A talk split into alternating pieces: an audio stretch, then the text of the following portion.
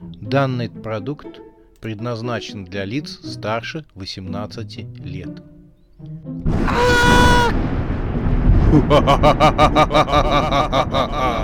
Пощекочи, нервишки. Напугай меня до смерти, пожалуйста. Глава десятая. Роба Виль.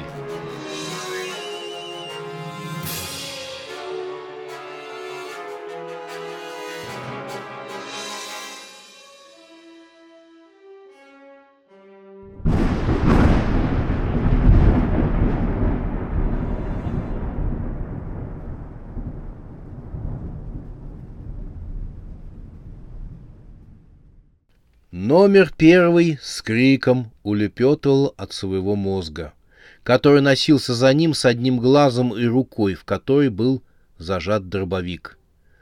«Помогите! Мой разум хочет меня уничтожить!» — орал главный иллюминат, бегая от мозга по всему секретному залу. Грохнул выстрел. Номер первый с визгом подпрыгнул, по-бабски приподняв полы своего савана. Сразу же в полу образовалась здоровенная дыра, след от дроби. Главный иллюминат выскочил из зала и прикрыл за собой дверь на замок. В дверь стали стучать. «Открой! Хуже будет!» — вопил из-за двери мозг. «Отдай мне остальные части тела!» Номер первый привалился к двери и тяжело дышал. Его единственный глаз был расширен до предела. Его другой глаз, как и левая рука, были у мозга. Грохнул выстрел, и над головой иллюмината в двери возникла дыра. В ней появился глаз.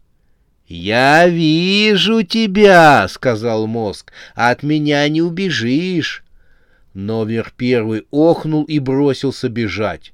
Он поднялся на второй этаж и укрылся в секретной комнате. — а нужно сказать, что в секретном здании иллюминатов все комнаты назывались секретными. Прикрыв за собой дверь, закамуфлированную под книжный шкаф, главный иллюминат попытался спрятаться под стол. Но оттуда его вытолкнули. «Здесь занято!» — услышал он голос номера третий. «Ты что тут делаешь?» «А как ты сам думаешь?» «Прячусь от своего мозга», Пусти, у меня мозг с дробовиком, а у меня с бензопилой. Хочет мои конечности и глаза, а еще и выдающиеся достоинства мои хочет. Они-то ему зачем? Так силиконовые. Целое состояние отвалило. Цельный капитал. На лестнице послышался шум. Номер первый заметался. Он попытался влезть в платяной шкаф, но там был переизбыток иллюминатов. Здесь что, все прячутся? А где номер двадцатый? Нет номера двадцатого, — послышался голос, принадлежавший номеру девятому. Это он предложил приклеить каску к голове. Не помогло? Разорвало голову нафиг, когда мозг вылазил. Ужас какой! Дверь закрой. Простите, что вы сказали? Дверь закрой и проваливай. Главного иллюмината оттолкнули от шкафа, и дверь шкафа захлопнулась. Шум послышался уже за дверью комнаты. Номер первый закрутился, как на жареной сковородке. Невзирая на протесты номера третий, он умудрился забраться под стол, изрядно помяв ее выдающееся достоинство. «Тогда сиди тихо!» — пропищала номер третья. И я пытаюсь. Шум за дверью стих. Наступила тишина.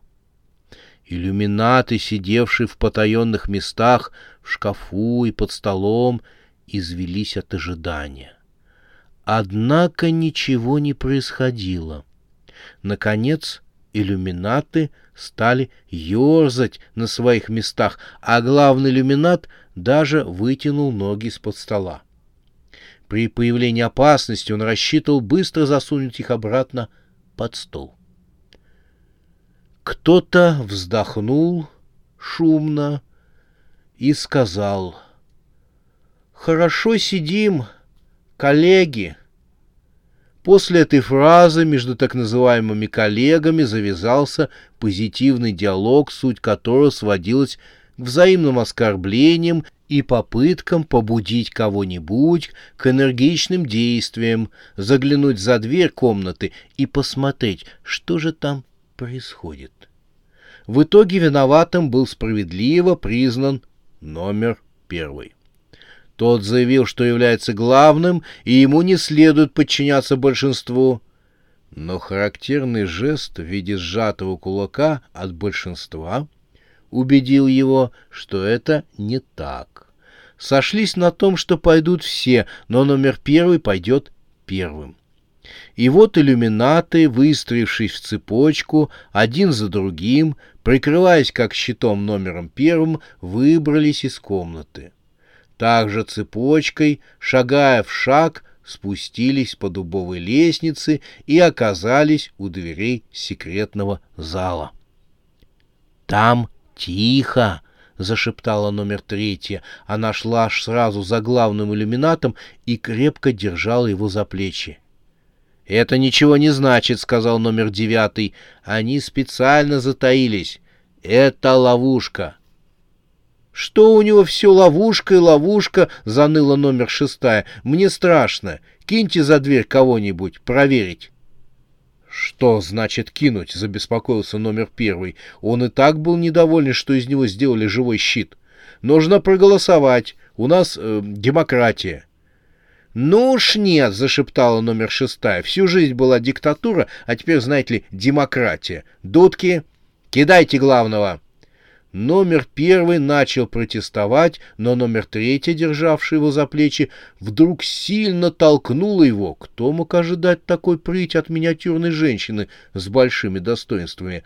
а, заорал главный и улетел за дверь в секретный зал. Иллюминаты прислушались.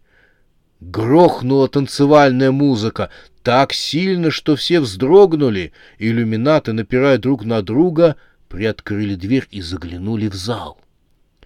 Там была дискотека, мигали огни прожекторов, главный иллюминат сидел на полу, перед ним находился громадный мозг, состоявший из всех мозгов, сбежавших от иллюминатов, и он танцевал. Перед дверью возник мозг номера первого. Он выпучил свой единственный глаз и навел на иллюминатов дробовик. «Сработала ловушка-то!» — воскликнул он. «Нам нужны ваши тела, хотим соединиться в единое существо». Иллюминаты закричали, но было уже поздно. Артем не помнил себя. Он палил жарким огнем из всех глоток ловил лапами самолеты, вертолеты, крушил их и швырял в здания. От ракетных залпов он просто отмахивался. Только когда пролился дождь, который, кстати, был вызван им самим, Артем немножко пришел в себя. Красиво. Огонь и дождь. Все это так красиво, изумлялась правая голова. Не отвлекаемся, держим ухо востро, — предупреждал левая голова. «Могут пальнуть в спину. Такое сегодня было уже». «Зачем я здесь?» — силилась припомнить средняя голова. «Я сюда зачем-то пришел. Меня сюда привело сердце». «Сердце мое не камень!» — заголосила первая голова. «Сердце — это мышца», — пояснила левая голова. «Тихо вы!» — закричала средняя голова. «Я не могу сосредоточиться!» Внимание средней головы привлекли четыре фигурки, махавшие ему с крыши небоскреба. Они были на уровне глаз. Артем подошел ближе. «Оу, враг!» — закричала правая. «Сейчас испепелим!» Но Артем лапами сцепил челюсти правой головы в тот момент, когда та хотела дыхнуть огнем. В результате две струйки огня вылетели из ее ноздрей вверх, а из ушей повалил дым. Правая голова покрылась красной краской и прибалдела. «Чё-то меня торкнуло!» — заявила правая голова, бешено вращая глазами. Средняя голова оставила правую в покое и приблизила морду к краю крыши небоскреба. На крыше находилась компания из трех медведей, которые и пытались завладеть его вниманием, а еще рядом с ними стояла знакомая девушка. «Ах, Маша!» — прорычал Артем. Вернее, он сказал это шепотом, но получился грозный рык на весь искусственный робовиль. «Тема!» — девушка запрыгала на одном месте, махая руками. Средняя голова Артема аккуратно выдвинулась вперед и легла на крышу. «Маша, я пришел за тобой!» Девушка убрала каштановые волосы с лица. «Вижу», — сказала она, улыбаясь, — «ты всегда умел приходить с помпой. Помнишь, как ты пришел знакомиться к моим родителям и споткнулся в коридоре о папин велосипед. Могу поспорить, что он специально его положил. Артем скосил взгляд на медведей. Маш, а это кто? Мои друзья. Они помогли мне выбраться из плена. Их прислала ужасная Сюзанна. Дождь лил на морду дракона, сполохи пожара отражались на его мокрой грубой коже. «Маша!» — позвал Артем. Да, девушка подошла к его пасти вплотную, не боясь, что он может ее опалить. «Я хочу домой». Девушка положила руку ему на морду. «И я тоже», — сказала она, и поцеловала его в грубую драконью морду. Артем закрыл глаза он почувствовал, как его конечности стали уменьшаться, а головы соединяться в одну. Он опять становился человеком. Стоя на крыше среди пылающего и рушащегося ада, по которому передвигались горящие роботы, Артем запустил руку в каштановые волосы Маши. Он крепко обнял ее и поцеловал в полураскрытые губы. Стоявшие рядом медведи зааплодировали, а кис даже смахнул слезу. «Теперь можно и домой», — сказал он. Молодые люли улыбнулись и согласились. Город-хищник продолжал рушиться. В нем погибали роботы.